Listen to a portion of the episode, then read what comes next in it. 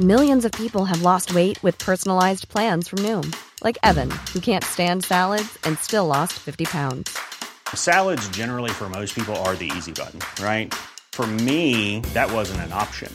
I never really was a salad guy. That's just not who I am. But Noom worked for me. Get your personalized plan today at Noom dot com. Real Noom user compensated to provide their story. In four weeks, the typical Noom user can expect to lose one to two pounds per week. Individual results may vary.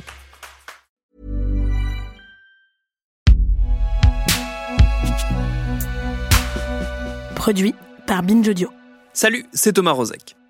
Avec l'expérience du confinement, les Français ont retrouvé de l'attrait pour un peu de verdure, pour l'air pur et pour les résidences secondaires, un marché immobilier qui fait son retour après plusieurs années de désaffection.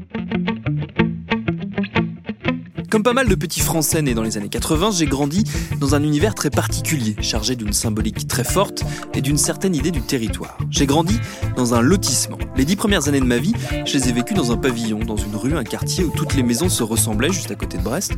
Et contrairement à pas mal de clichés qui circulent sur la vie pavillonnaire, supposément morne, tristement classique et étroite, où on s'ennuie patiemment en attendant de rejoindre la ville, j'en garde un souvenir joyeux, idyllique presque, d'un espace préservé, rempli de gosses de mon âge, où on passait de maison en maison, où on pouvait tailler en vélo vers la forêt voisine comme dans les films de Spielberg.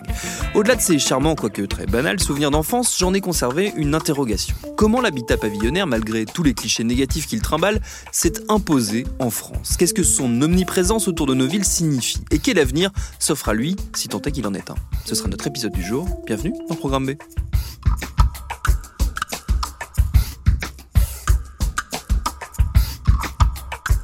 Ces questions, on va se les poser dès à présent, mais on va aussi se les poser tout au long de notre premier hors-série, une promenade documentaire signée Camille Jusa, Mathias Weiss et Thomas Plé, baptisée Campagne urbaine. Une série qu'on a menée en partenariat avec le PUCA, c'est le Plan Urbanisme Construction Architecture, le PUCA qui est rattaché au ministère de la Transition écologique et au ministère de la Cohésion des territoires et des relations avec les collectivités territoriales. Campagne urbaine, vous pourrez la découvrir à partir du trois octobre. Mais avant, pour ce qui nous concerne là tout de suite maintenant, ces interrogations, je les ai soumises à Marie-Christine Jaillet. Elle est directrice de recherche au C N R S, spécialiste de la ville et des modes de vie pavillonnaires. J'ai commencé par lui demander, quand on parle de pavillon, on parle de quoi ? On utilise le terme pavillon, euh, bon, je crois un peu par référence euh, aux travaux qui avaient été menés dans les années soixante bon, par l'équipe Raymond Aumont qui avait utilisé ces formules euh, d'habitat pavillonnaire, euh, des pavillonnaires pour euh, désigner les habitants des, des pavillons. Je pense que le, le terme peut-être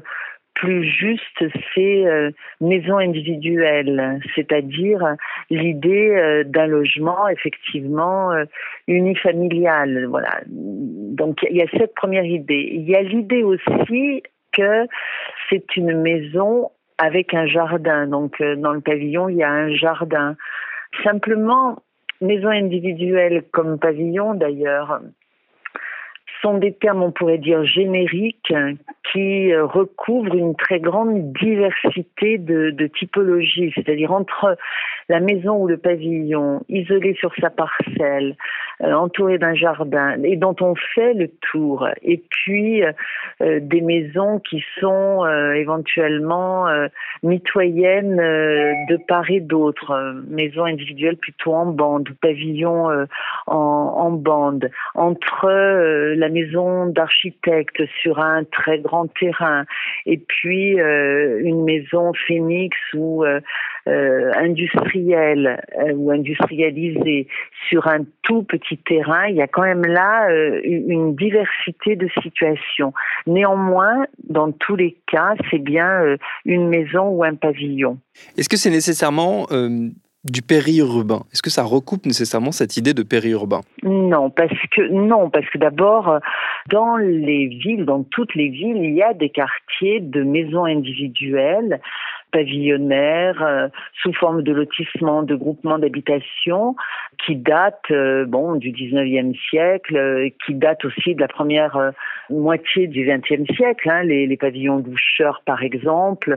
Bon, euh, donc c'est pas simplement un attribut euh, du périurbain. Par contre, une des caractéristiques principales de la périurbanisation, en tout cas pendant très longtemps, ça a été d'être constitué essentiellement d'un parc pavillonnaire en accession à la propriété, qui aujourd'hui s'est diversifiée parce que dans l'espace périurbain, euh, on trouve maintenant euh, d'autres typologies de logements, des petits immeubles, et cetera. Mais globalement, quand même, la périurbanisation, elle s'est euh, beaucoup faite sous forme d'habitat pavillonnaire. Alors, pour une raison très, très simple, euh, c'est que c'est lié... Euh, au changement des politiques publiques au milieu des années mille neuf cent soixante-dix, où euh, l'État euh, français et les politiques du logement ont décidé de euh, faciliter, favoriser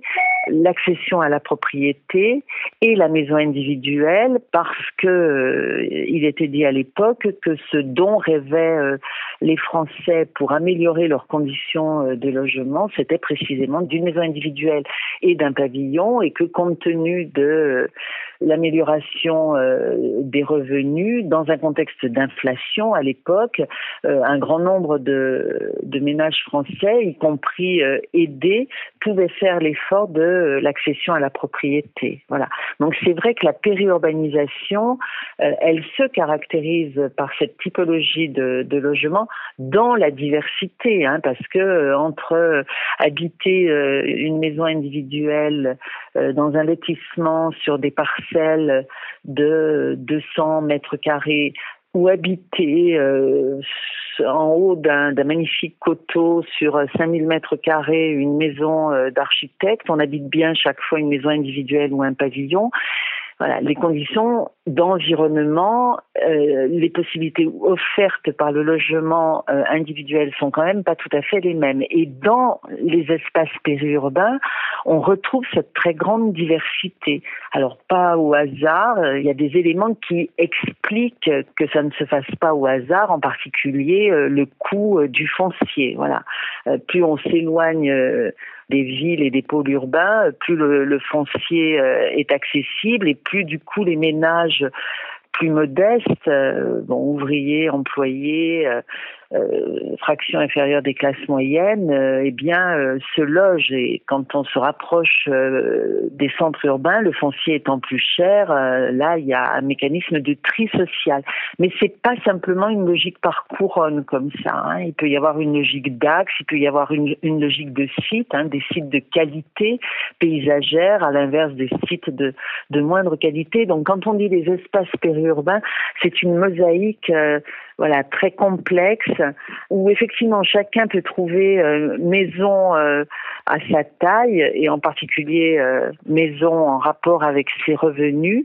Et le paradoxe, c'est qu'à la fois il y a une très grande diversité, et en même temps tout cela, quelles que soient les différences objectives dans ces conditions de logement, ont néanmoins le sentiment d'habiter effectivement un pavillon ou une maison individuelle. J'ai la sensation euh, qu'on s'est habitué à cette euh, grande présence du pavillonnaire autour notamment euh, des villes, et que euh, ce mode de vie pavillonnaire a énormément façonné, changé la manière dont était organiser euh, le territoire et, et l'habitat. Je ne sais pas si c'est juste une sensation extérieure ou si ça rentre euh, dans une réalité. Non, ça, ça a effectivement bouleversé euh, les, les, les paysages, ça c'est absolument indéniable. C'est-à-dire à partir du milieu des années soixante-dix, quand euh, les politiques euh, publiques, la réforme du financement du logement, l'arrêt de la construction euh, du logement euh, social euh, H L M de masse, Euh, s'opère, et quand donc on remplace ces politiques par des politiques qui vont favoriser euh, l'accès aux, aux prêts, aux emprunts euh, et l'accès effectivement à la maison individuelle avec un choix euh, pour la maison individuelle, c'est évident qu'à partir de ce moment-là, euh, il y a un processus de production de la périurbanisation qui va modifier euh, la configuration des villes. Ça, c'est, euh, c'est, c'est un élément euh, tout à fait euh, évident, au point d'ailleurs que euh, dès les années, euh, milieu des années quatre-vingts, un certain nombre de, de, de chercheurs, dont par exemple Bernard Kayser, vont parler de renaissance des campagnes, parce que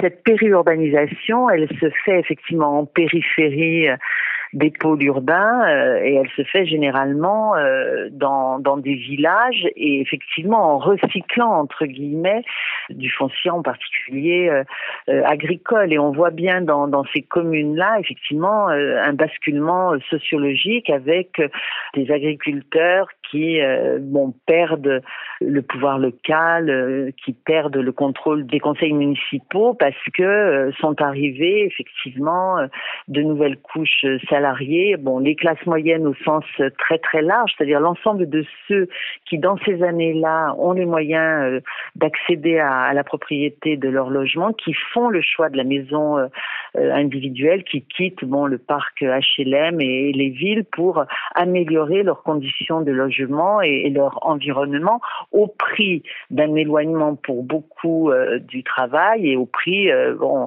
de déplacements effectivement euh, domicile-travail qui vont euh, s'allonger. Mais quelles que soient au fond ces difficultés, il y a quand même euh, au fondement euh, le sentiment d'améliorer ces conditions de logement. Il y a une forme là euh, d'habitat mais aussi une forme de mode d'habiter, de mode de vie qui est quand même euh, choisi entre euh, loger à à quatre dans euh, quarante ou cinquante mètres carrés en ville parce qu'on veut rester en ville à proximité à la fois du travail, des équipements, euh, des loisirs et puis euh, sortir de la ville pour euh, accéder à cent vingt mètres carrés un jardin, bah, beaucoup font, font le choix euh, second.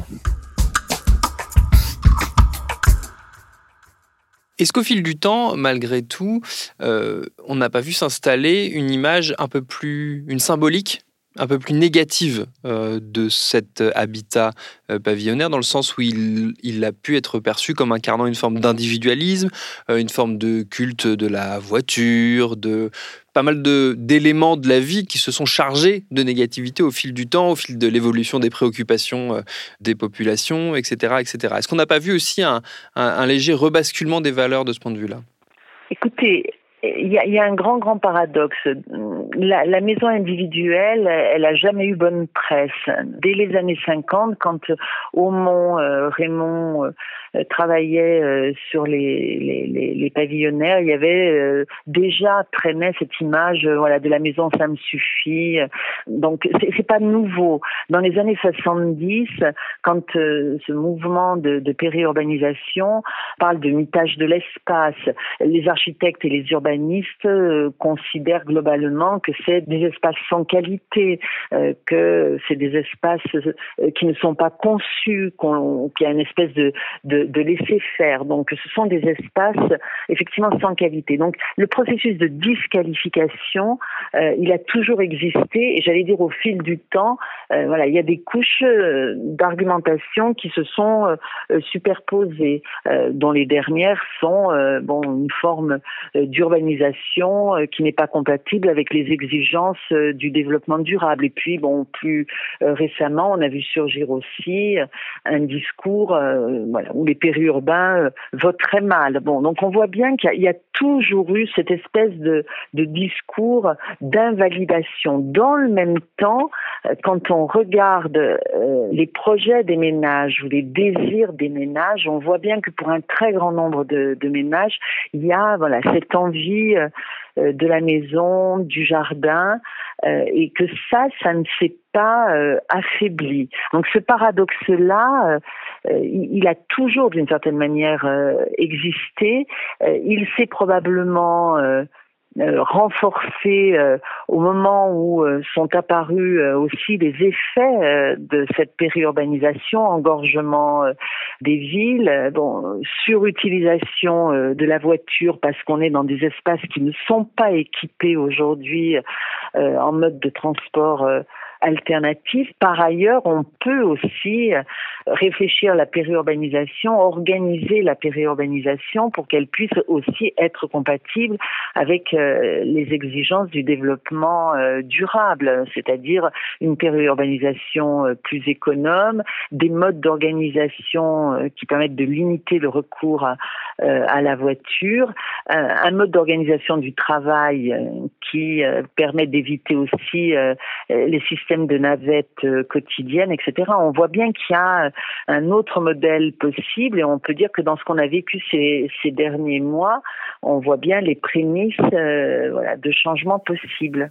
Et est-ce que justement, pour, pour rester sur cette idée de ce qu'on a vécu ces derniers mois, est-ce qu'on ne va pas assister, alors je ne vous demande pas de prédire l'avenir, évidemment c'est difficile à dire, mais est-ce qu'on ne peut pas imaginer qu'on va assister à un retour en grâce de ces espaces-là et de cette maison individuelle qu'on avait fini par euh, euh, dénigrer un peu globalement ? Moi je pense que, alors bon, c'est, c'est difficile de... de se projeter dans l'avenir. Ce qu'on a observé effectivement, c'est qu'un un nombre non négligeable de citadins ont préféré vivre le confinement en dehors euh, des grandes villes, de l'appartement, euh, bon, et que, bon, dans un certain nombre de commentaires ou ou de reportages, on voit comme ça, alors des Parisiens, des Bordelais, des Lyonnais, des Toulousains, et cetera, jeunes couples avec euh, avec des enfants, euh, dire, euh, eh bien, euh, oui, on vivrait peut-être mieux, alors dans les espaces périurbains, mais aussi dans les villes moyennes, c'est-à-dire dans un autre type de ville. Donc, on, on voit bien, bon, que des journalistes ont appelé dans une émission récente l'exode urbain. Bon, voilà, je suis pas sûre que le terme soit bon parce que ce processus de sortie des des, des grandes villes vers la périurbanisation, ce qui, ce qui est appelé là exode urbain, a toujours existé. On n'a jamais qualifié ça d'exode. On a précisément appelé ce mouvement-là un mouvement de périurbanisation. Donc, moi, je ne suis pas sûre que euh, ce qu'on a vu euh, au moment du confinement se traduise par par une accélération euh, des stratégies. Euh, bon, voilà, ça a existé. Par contre, il y a un point qui peut changer, qu'on, beaucoup la donne, c'est l'expérience du télétravail. Parce que euh, l'expérience majeure, au fond, du, de la période de, de confinement, ça a été le travail à domicile. Et on voit bien là que... Euh, alors, pas pour tout le monde, hein, là aussi, tout le monde ne peut pas télétravailler ou travailler à domicile. Mais quand même, un grand nombre peuvent travailler à domicile, en ont fait l'expérience. Et, et là, je pense qu'il y a un basculement possible, là. Parce qu'au fond, si euh, je, je, je dois m'aller euh, voilà, sur, euh, dans mon entreprise, dans, dans, dans mon bureau, dans ma boîte, que euh, trois jours euh, par semaine, euh, la question de la localisation de ma résidence se pose dans des termes différents. Et moi, je pense qu'effectivement, là, cette expérience du travail à domicile peut là euh, favoriser euh, des stratégies euh, résidentielles où des ménages feront le choix euh, d'aller s'installer, alors pas simplement dans le périurbain, éventuellement dans un certain nombre de campagnes, mais aussi dans des villes moyennes ou dans des petites villes, plutôt bien reliées par transport en commun, train par exemple, euh, au pôle d'emploi, aux au, au métropoles, et que là, effectivement, il peut se passer quelque chose d'un peu nouveau.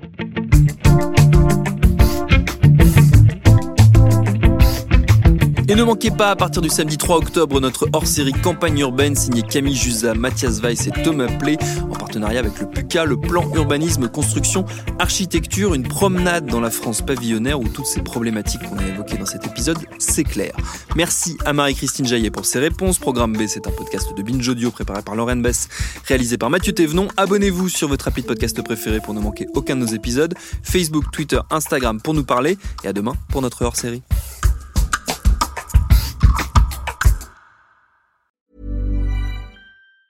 Mom deserves the best, and there's no better place to shop for Mother's Day than Whole Foods Market. They're your destination for unbeatable savings. From premium gifts to show-stopping flowers and irresistible desserts, start by saving thirty-three percent with Prime on all body care and candles. Then get a fifteen-stem bunch of tulips for just nine ninety-nine each with Prime. Round out Mom's menu with festive rosé, irresistible berry chantilly cake, and more special treats. Come celebrate Mother's Day at Whole Foods Market.